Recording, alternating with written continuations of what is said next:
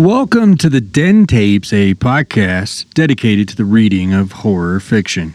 I'm your host, Tony, so go ahead, sit back, relax, and let's see if we can give you a case of the heebie jeebies.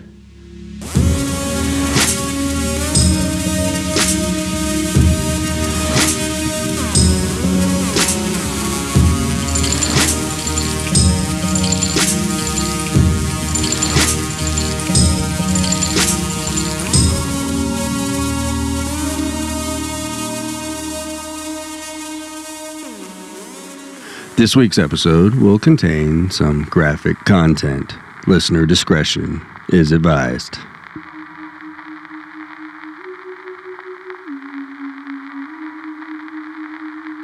Today's story is called That Look. Part 1 The home at 1457 Gaines Drive was a house we never drove past when I was a kid. Mom and Dad always had some stern warning of it being in a bad part of town, urging us to steer clear. I found it absolutely silly that we always took the long way around the hill to get to church every Sunday. Turning onto Hubbard Street a few blocks before that house, I'd always wonder why we weren't ever just continuing on straight to hit Main Street, weaving and bobbing through the narrow streets, adding a 15 minute trek to our journey to get to 10 o'clock Mass. I'd roll my eyes and settle in for what seemed like an eternity. Anyone that was a sleepy teen forced to wake up and go to church every Sunday morning understands how much that extra 15 minutes can mean when it comes to the ever so sought after slumber we all cherish. Hell, even as an adult, I cherish those extra few minutes under the blankets each morning before arising and donning my work attire. I never noticed how Mom's demeanor would change as we neared the slow, steady, blatant turn onto Hubbard Street. I always took the seat behind her, and my sister took the seat behind Dad. He always drove. Our mother insisted upon it. My sister didn't point it out until we were adults that Mom always turned white as a sheet when we turned onto Gaines Drive. She would smile and look relieved, cheeks flushed with color again, as soon as we'd be on our way down Hubbard with Gaines Drive in our rear view. It seems silly now remembering that drive, that house at that God given moment. The seconds ticking away sometime between 9:25 and 9:35 a.m. every Sunday decades ago. Standing here in the same church, who knows how it's still standing, all these years later, listening to liturgical musings of my mother's life, I can't help but ponder what my sister told me last night. Maybe I'm angry that I never knew. Maybe I'm in shock at the story itself. Maybe I'm just heartbroken that my mom lived in such utter fear most of her life. But I do know the reason I am recalling that house, that slow, dreaded trek to Mass, is because of the look my mother had on her face when we watched her pass in the hospital. It reminded my dear sis of that horrified sneer that would overtake our sweet mother's face each Sunday morning. The sheer terror from some sort of dread that clearly had nothing to do with 1457 Gaines Drive being in a quote unquote bad part of town. We lived in that part of town. I didn't buy it then, and I don't buy it now. Now that my sister updated me as to what the real reasons were, I'm just heartbroken. I hated seeing her like that, my sister says while she hangs her head. Like what? I had to ask. That's when she explains that look.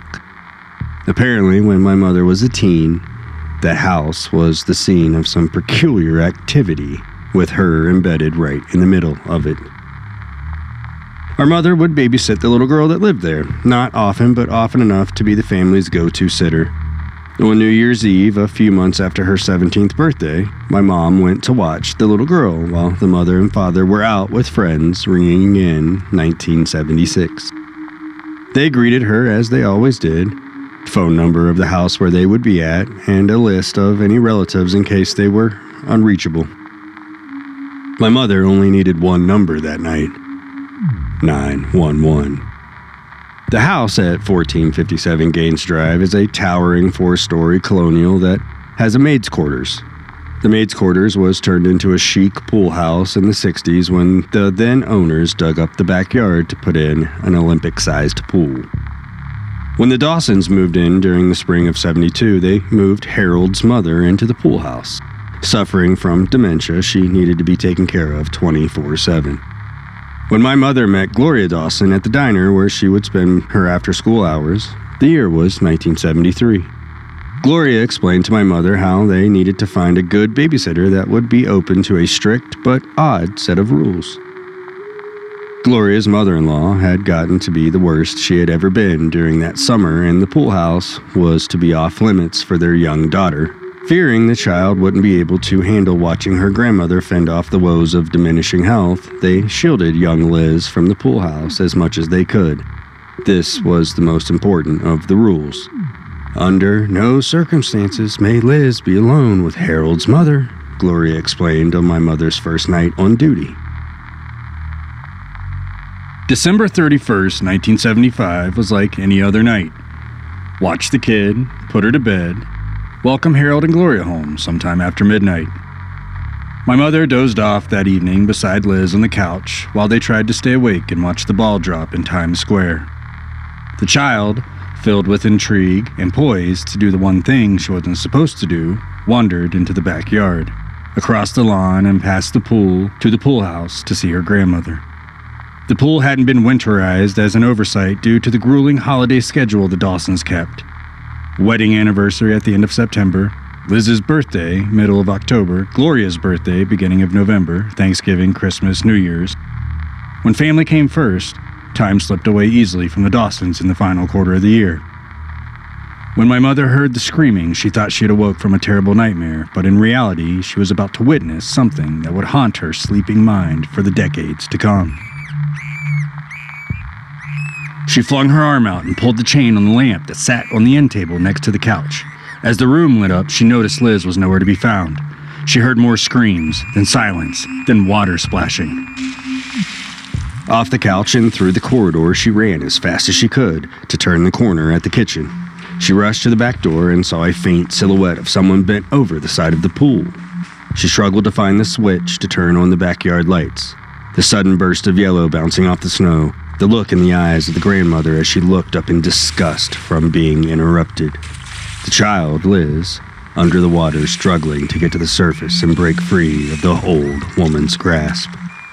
According to my sister, the only thing my mother truly recalled from the night was hearing the old woman say, The child needed to be purified, baptized, and saved by our Lord Jesus Christ. I blessed that child. As the police ushered her back into the pool house. It was 12 degrees that New Year's Eve. The pool hadn't been frozen over, but the chill was enough to send Liz into a pneumatic coma. She died a few days later as her lungs collapsed, her brain activity dwindled, and her body temperature went haywire. Due to the confusing and heinous state of affairs, there wasn't much of anything that could have been done from a legal standpoint. My mother wasn't at fault. The Dawsons didn't want to press charges on a woman who would perish in nothing more than a dirty mental hospital, and they couldn't blame a child for wandering off to see her grandmother. The senile old woman died a month later, the word around town was that Gloria, enraged with grief, snuffed her out with a pillow while she slept for taking her daughter's life. Ultimately, the Dawsons were seen as unruly alcoholics who valued their party time over their child's safety. No pool cover, keeping the child near an unstable family member. The list was miles long before they packed up, sold the house, and moved to the other side of the country. My mother had not once stepped foot in or driven within a three block radius of that house since that night. And the irony is not lost on me as I stand for prayer during her service in the very institution the old woman invoked as she plunged that child into the freezing water, baptizing her, saving her, ultimately killing her. I find myself angry that my mother could remember only one thing from that New Year's Eve of 1975 and chose to ignore the very root of it. Ugh, this is a fucking joke, I scream in my mind as I pull the kneeler down. After the Mass, I mingle through the crowds of familiar faces, accept hugs, and shed tears on my sister's shoulder. Tomorrow will be better. I will be back at work, and the tedious renderings of multiple digital security systems will keep me busy enough not to be sad or angry. I fell into a job as a tech for the leading security system company in the region. It's far from my dream job, but the paycheck is hard to turn down.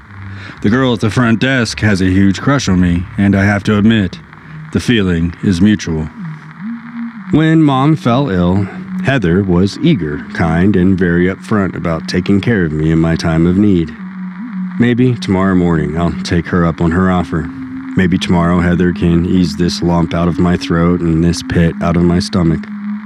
I can't tell if I'm reeling from shock from hearing about my mother's turmoil over the tragedy she witnessed, you know, blamed herself for, or if I'm just, you know, grieving. I got the chance to say goodbye and tell her I loved her in her last moments. I should be thankful for that. I watched her pass in peace. At least that's what I thought was peace until my sister explained. The look. That look. I was able to be there for my mother when she was in her final hours. The grieving is natural, I feel. This feeling I'm having seems forceful, painful, treacherous at times. Am I grieving the loss of my mother, or am I completely overtaken by the fear she oozed as the life left her eyes? I saunter into the office just like any other day, except this morning I ask Heather to grab coffee with me after work. As I had expected, she gladly accepts. Sifting through work orders, I notice a bid for an on property full install of our most intricate system. Something I'd normally pass over because it would eat up most of my schedule this week. These kinds of installs take up four to five days to finish up, but I'm astonished to see the address listed. I feel myself go cold, and know if anyone could see me, they'd say it looked like I had seen a ghost. The address on the bid reads 1457 Gaines Drive. I immediately take the bid to Heather and ask if anyone had picked it up yet. Nope, probably because it's a week long job. Most of you techs like the easy jobs. More jobs, more commission. She winks and smiles at me. I blush.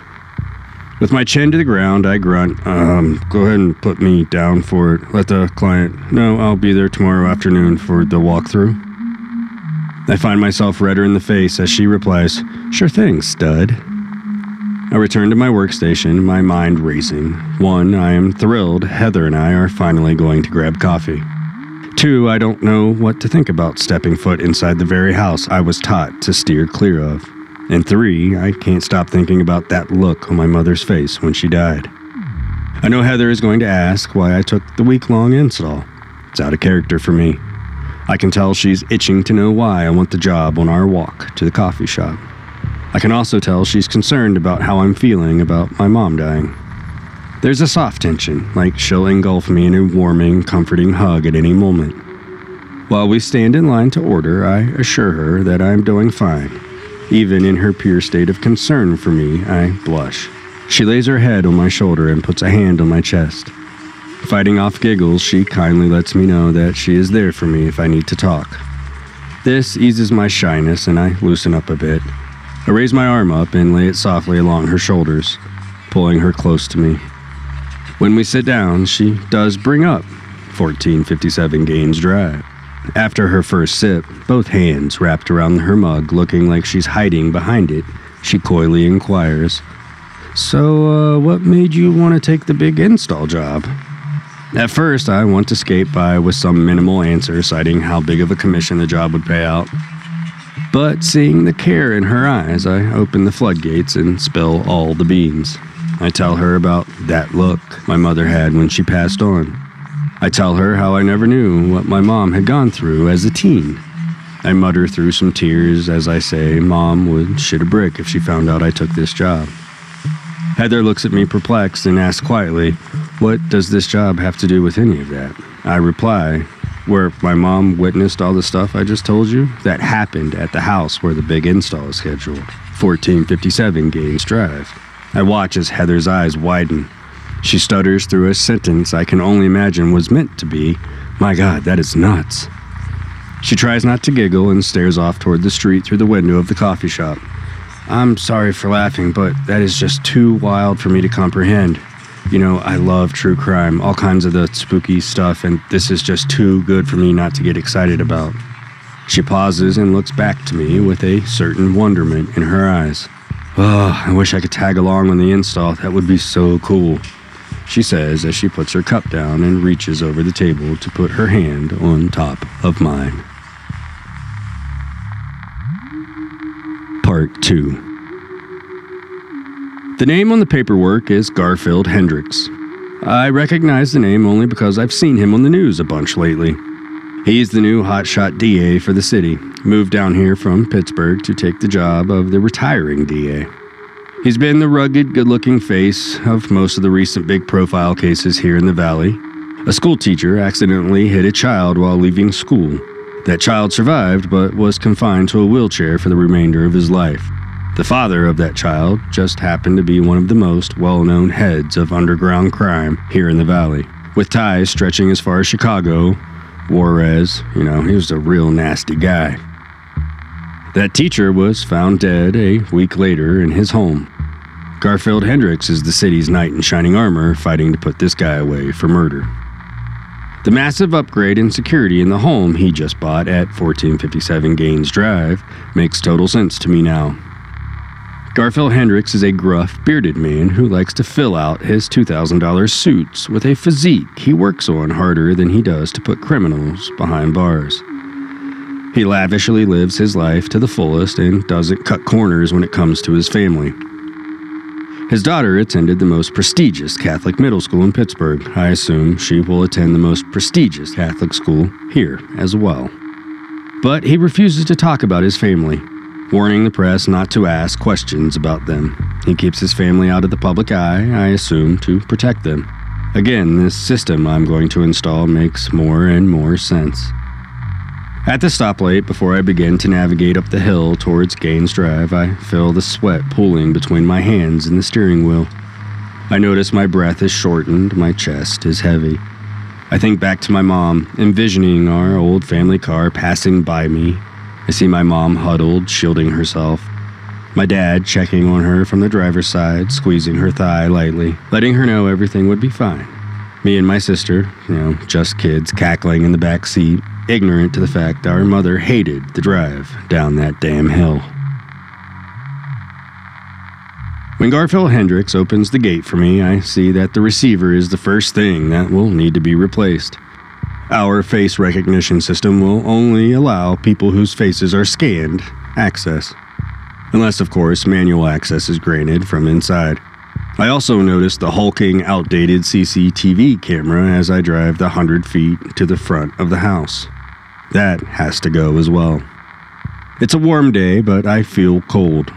I feel as if I'm sitting at the entrance of some dark entity a massive creature made up of no wood, no brick, but pulsing, evil substance. A beast my mother had warned me about, shielded me from all these years, ready to swallow me whole, devour my entire existence, down to the last nucleus. As I catch myself staring at the front of the place, believing it was the face of some unnatural dark demon I had created in my mind, I slam on the brakes I somehow avoid rear ending the $80,000 Mercedes SUV parked at the end of the driveway. Garfield Hendricks welcomes me with a firm handshake. He is wearing a Steelers shirt, workout shorts, sneakers, and had just wiped the sweat from his face with the towel he hung around his neck. I tell him it'll take me about an hour to finish the walkthrough. He nods and tells me nothing is off limits and that he will be in the guest house where he had set up his home office right after he showers. He jokes about not wanting to have cameras in the bathrooms. I laugh along with him and pull my tablet from my work bag, hanging it from my shoulder. He gives me a thumbs up as he walks away, telling me to get to work. His cadence, demanding, just like on TV, causes me to stiffen, like I don't want to let him down. When he rounds the corner, I hear his sneakers squeaking on the marble stairs as he ascends to the second level to shower. I take notes on all the entryway points, easily accessible windows, or any other possible ways to get into the house. I plug the coordinates into my app. It calculates the best possible routing for camera placement. With the front of the house planned, I ease my way towards the back of the house. I hear water running in the kitchen. A young girl is at the sink washing her hands. I wave at her and tell her I'm updating the security system for her dad. She smiles, giggles, and runs around the corner, out of my sight. I plan out a few more cameras inside the house and head out back. And there it was, the Olympic sized pool that my mother pulled a dying, drowning child from.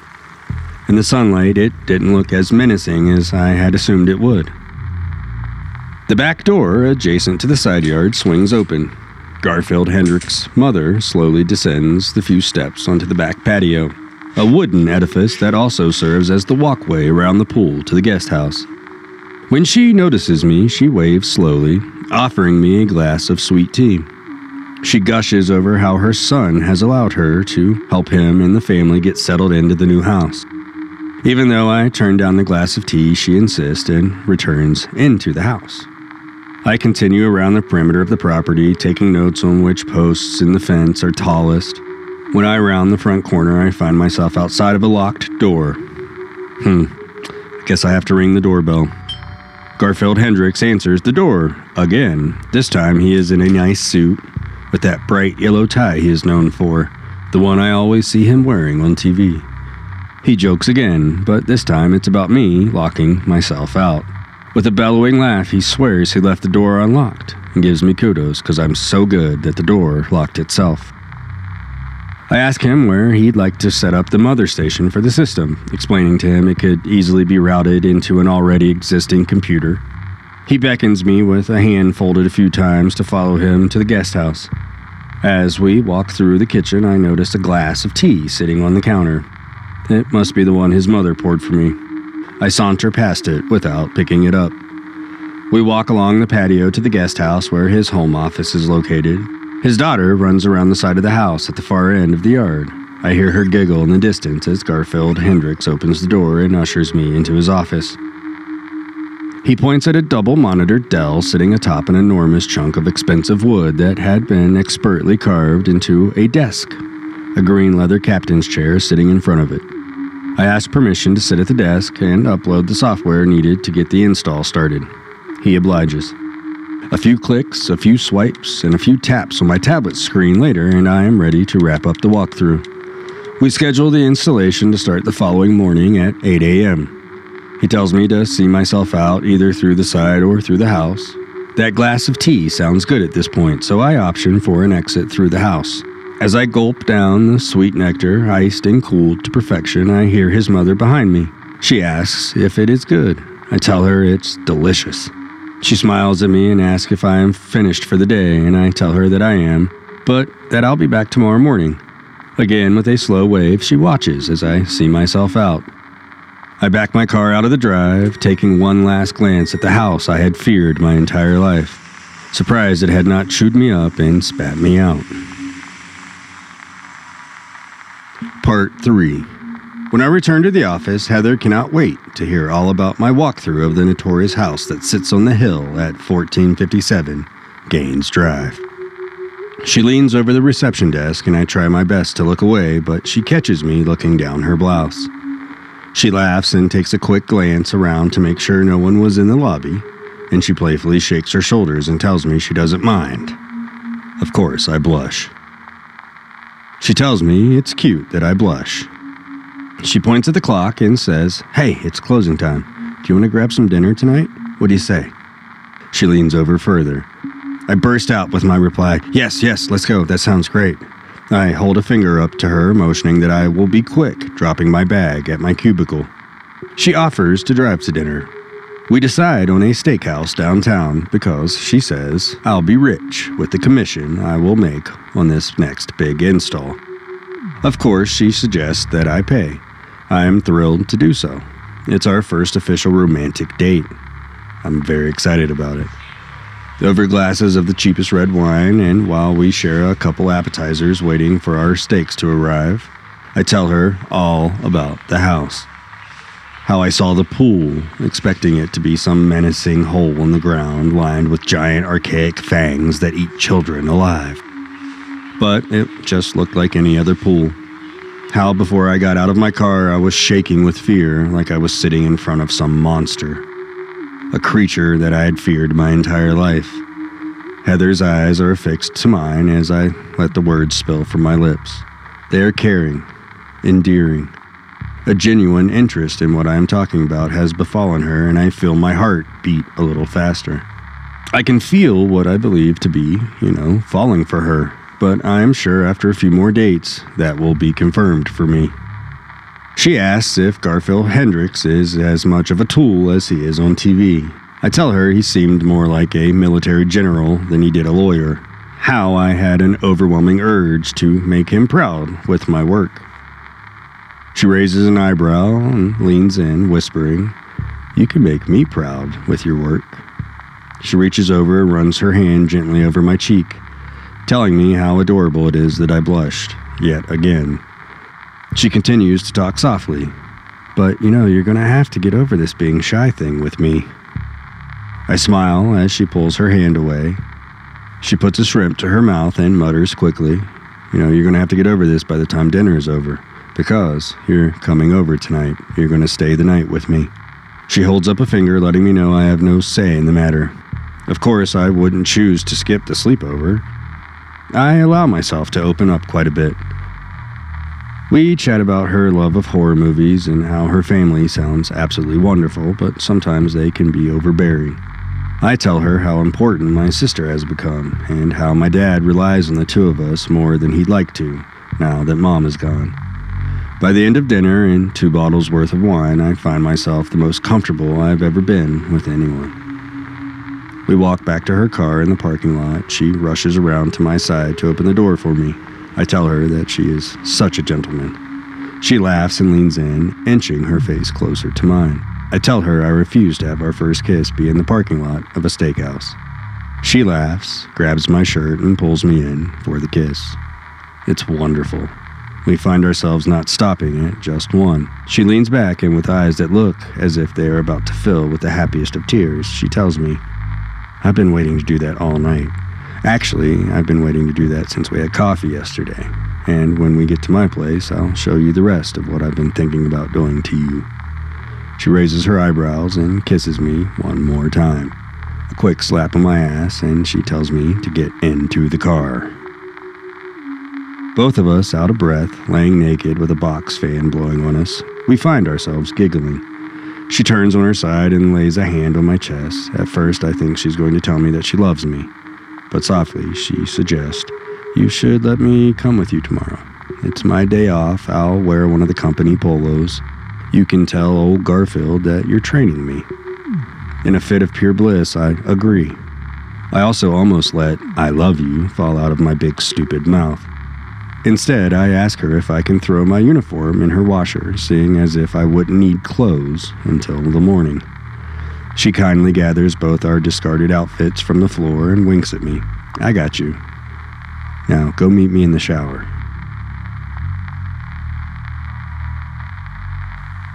Part 4 Heather and I wake up early. Naturally, we have round two. As we playfully get dressed after our morning soiree, she tells me how excited she is to see the house that I have been afraid of my entire life. I assure her that to her it will look just like any other house. We hit the coffee shop closest to work again, joking how it will become our spot. After we finish, I suggest I walk the remainder of the trip back to the office, and she meet me at 1457 Gaines Drive. She agrees and summons me to bend down, giving me a sweet kiss before I leave. Back at the office, I gather my things. A coworker pokes fun at me by saying she saw Heather and I leave together last night. Then she points out that I walked to work and that my car was parked in the lot overnight. The smile on my face did no justice for the lie I told. I tell her we are just friends. She cackles and tells me I'm terrible at not being truthful. I blush and try to play off my lie. It proves no good. She affirms that everyone in the office has been waiting for Heather and I to hook up that it was just a matter of time before the two of us fell for each other's charm. I hurry to gather all the equipment cameras, mounting racks, control board, and grab keys to van number three. I meet Heather down the street where she leaves her car parked at the corner of Hubbard and Gaines. She hops into the van and calls me stud again, then immediately commends me for not blushing. We get to 1457 Gaines Drive five minutes early. Garfield Hendricks buzzes the gate open.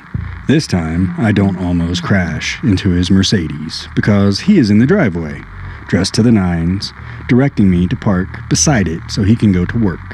He tells me he will be gone most of the day, but the house is all mine to do whatever work I need. I introduce Heather as a tech trainee. He shakes her hand just as firm as he did mine yesterday. From his pocket, he produces a spare key in case, you know, the front door locks itself again. Heather shoots me a look. I shake my head, letting her know I'll explain once Garfield Hendricks leaves. As he pulls out, he rolls down his passenger side window while we are unloading the back of the van. He tells me to keep the key all week for the install and then recites the code for the front gate to get back in. I give him a thumbs up, and he backs the rest of the way out of the drive.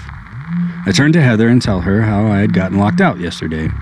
As the words came out, I realized how it sounded like an everyday occurrence. So I explained further that Garfield Hendricks had sworn he left it unlocked. That's when she raised an eyebrow. You met the wife yet? Heather asks. I answer as I pull the last of the boxes from the rear end of the van. Uh, no, just the daughter and his mother. She poured me a glass of sweet tea yesterday. Heather smirks. Well, that's mighty sweet of her. I giggle and agree. We roll the loaded cart from the back of the van so I can close the doors. I point to the rear corner of the house. That's uh, going to be the best way for us to get the cart around to the back where he wants the main motherboard set up. I pull the cart as she keeps the boxes from falling off. Hendricks's daughter was in the backyard, sitting on the edge of the pool, splashing her bare feet in the water. She waved, and Heather told me how cute she found the little girl. We begin in the guest house. I mount cameras and set up the motherboard at the massive desk. Heather cracks flirtatious quips about how good my ass looks while I'm on the ladder. She makes a crude joke about us engaging in extracurricular affairs on the new DA's home desk, and I remind her that I am literally hanging cameras that would catch us in the act. She reminds me that I haven't gotten the live feed up and running quite yet. I laugh at her witty observation as I climb down off the ladder and point out towards the pool where the kids sat. Heather rolls her eyes and smirks. She asks, Hey, where to next? and I tell her that we are headed around the pool, under the wooden patio, and into the kitchen. As we pass the pool, she says softly, You're right, it does just look like any other pool. She shrugs and smiles as I look back at her.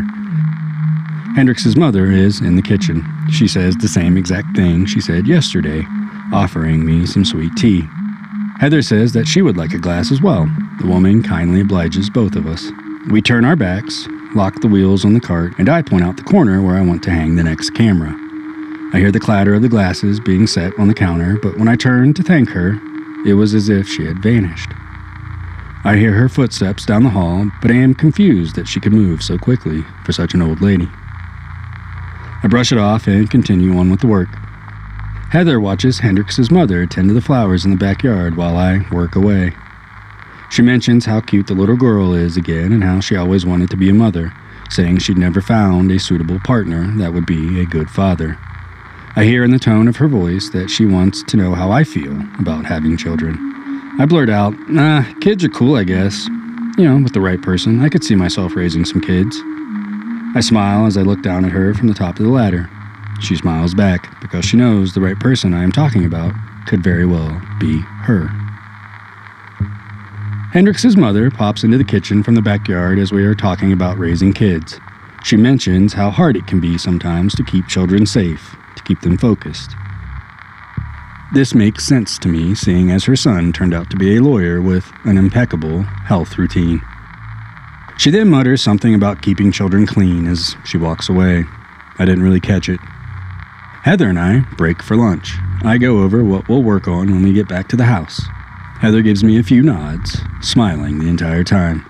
What are you so happy about? I ask. She playfully tilts her head and says, I'm just happy to be spending the day with you. We go back to the house. Heather points out there isn't another car. I ask what she means. She further explains that if the mother was there helping, why doesn't she have a car in the driveway? I suggest that she flew down from Pittsburgh, to which Heather agrees to being the most likely scenario. The daughter is at the pool again. The mother we hear roaming around on the second level. Before we know it, it's 5 p.m. and it's time to wrap up the first day. Part 5 When Garfield Hendricks returns, we are packing up the tools. He parks his Mercedes SUV next to the van, gets out, and gives each of us another firm handshake. Heather tells Hendricks how cute his daughter is. He jingles his keys and stares down at them, and he smiles, thanking her without looking Heather in the eye. As he walks away, he says he'll see us again tomorrow. We all wave at each other. Hendricks disappears into the house, and Heather flirtatiously tells me to get her out of there. When we get into the van, she tells me that Hendricks looked sad when she mentioned his daughter. I remind her that he's been working on one of the biggest profile cases the county had seen in forever, and that he was probably just tired and burnt out. His fatigue could easily be mistaken for sadness. She nods her head and mumbles, uh, I guess so as she rolls her eyes. I reverse the van out onto Gaines Drive. The sun hides behind some dark clouds. I mention that it looks like a storm is brewing. Heather muses about how she loves a good rainstorm. I ask her if she'd like to come over to my place for dinner, sit on the porch, and maybe catch the rain. She agrees giddily and leans over to kiss me on the cheek. After dropping Heather at her car, I return the van to the office and pick up my car from the lot. She follows me to the house that I bought last year, a two story red brick mid century across the river on the east end of the city. It has a add on wraparound porch in the backyard with a nice wooden swing on it. That's where we shared a pizza and watched the sky open up. I tell Heather how my mom liked to come over and sit on that swing. We'd spend hours playing cards with my sister and listening to old disco songs she loved, while my dad scoured the house for things I needed to fix. When she got sick, those nights became less common. I feel the tears rolling down my cheeks. Heather reaches up and wipes them away with the sleeve of her hoodie. I feel comforted. I feel safe. She smiles and tells me that in time, the pain won't go away, it'll just be different, not so fresh. She tells me how she lost her grandmother when she was a teen and how it had devastated her, but now she looks upon her loss with a smile because somehow, someway, she knows her grandmother is looking out for her. She tells me my mom is probably doing the same for me. Then she yawns and fights through it with the words, Oh, I better get home. Oh, unless you'd like me to stay the night. Considering my current mental state, I mutter softly while looking at the ground. Uh, I don't know. I think I might need some time to myself. I mean, don't get me wrong, I'd love to have you stay, but now I'm just kind of sad thinking about my mom, you know?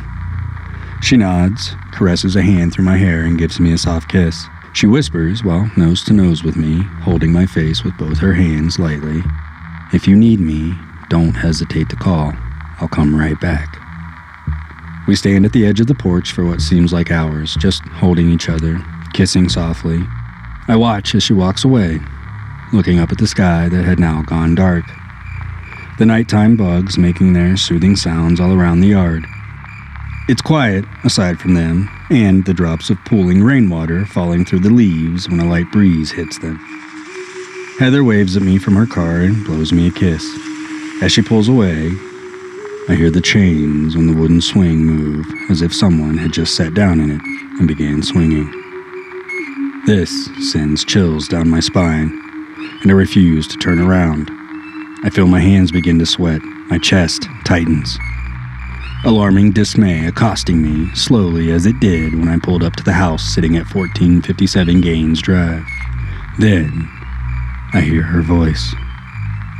It's my mother. She tells me to turn around, to not be afraid. I slowly turn my head to see a silhouette formed from the light post directly behind the porch.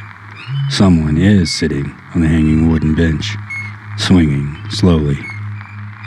I blink my eyes a few times, rub my fingers through them, but the person's still sitting there, the chains still pinging, the wood still moaning. My mother's voice again, sounding as if it were traveling from a thousand miles away, says softly, Don't be scared. I am just here to visit. Please come closer.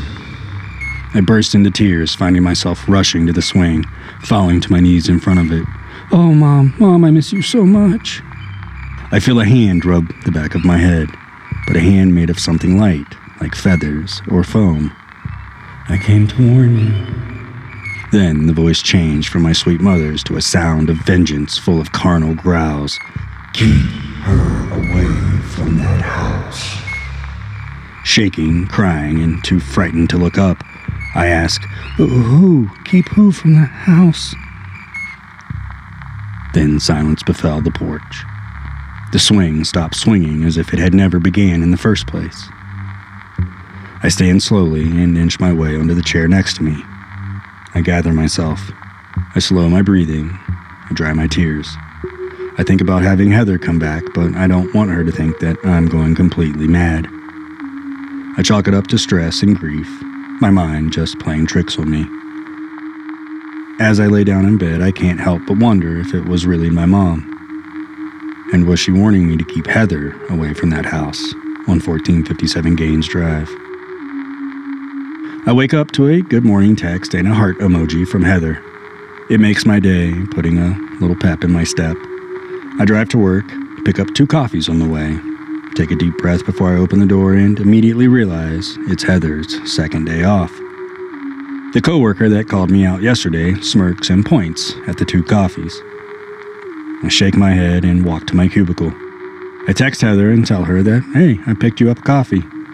She LOLs and suggests for me to just bring the coffee to her when we meet at 1457 Gaines Drive to continue the install. My mother's words echo in my brain as I read the text. Keep her away from that house. I shrug it off and agree to bring the coffee with me. Heather meets me on the street outside the gate at 7:55. She crawls into the van and leans over the seats to give me a kiss. Again, calling me a stud. I'm beginning to like it. Garfield Hendricks greets us, climbs into his Mercedes SUV, and leaves for work just like he did the day before. Heather and I gather the tools and head into the house. I work fast, sweat dripping from my brow, pooling in my joints. I want to get done as fast as possible and leave this place. Today, I feel it. The presence I had been taught to avoid. Heather, now knowing how to hang a camera, volunteers to affix a few so we can wrap the day up early, joking that I have to share my commission with her. I laugh, but she can tell that I am uncomfortable with her leaving my sight. She gives me a soft hug. That eases my mind, so I agree. When we break for lunch, I'm thrilled to notice that we have almost wrapped up the job. I tell her she's earned a part of my commission. She grins, bites her bottom lip, and tells me that I can pay her in other ways. That's dirty.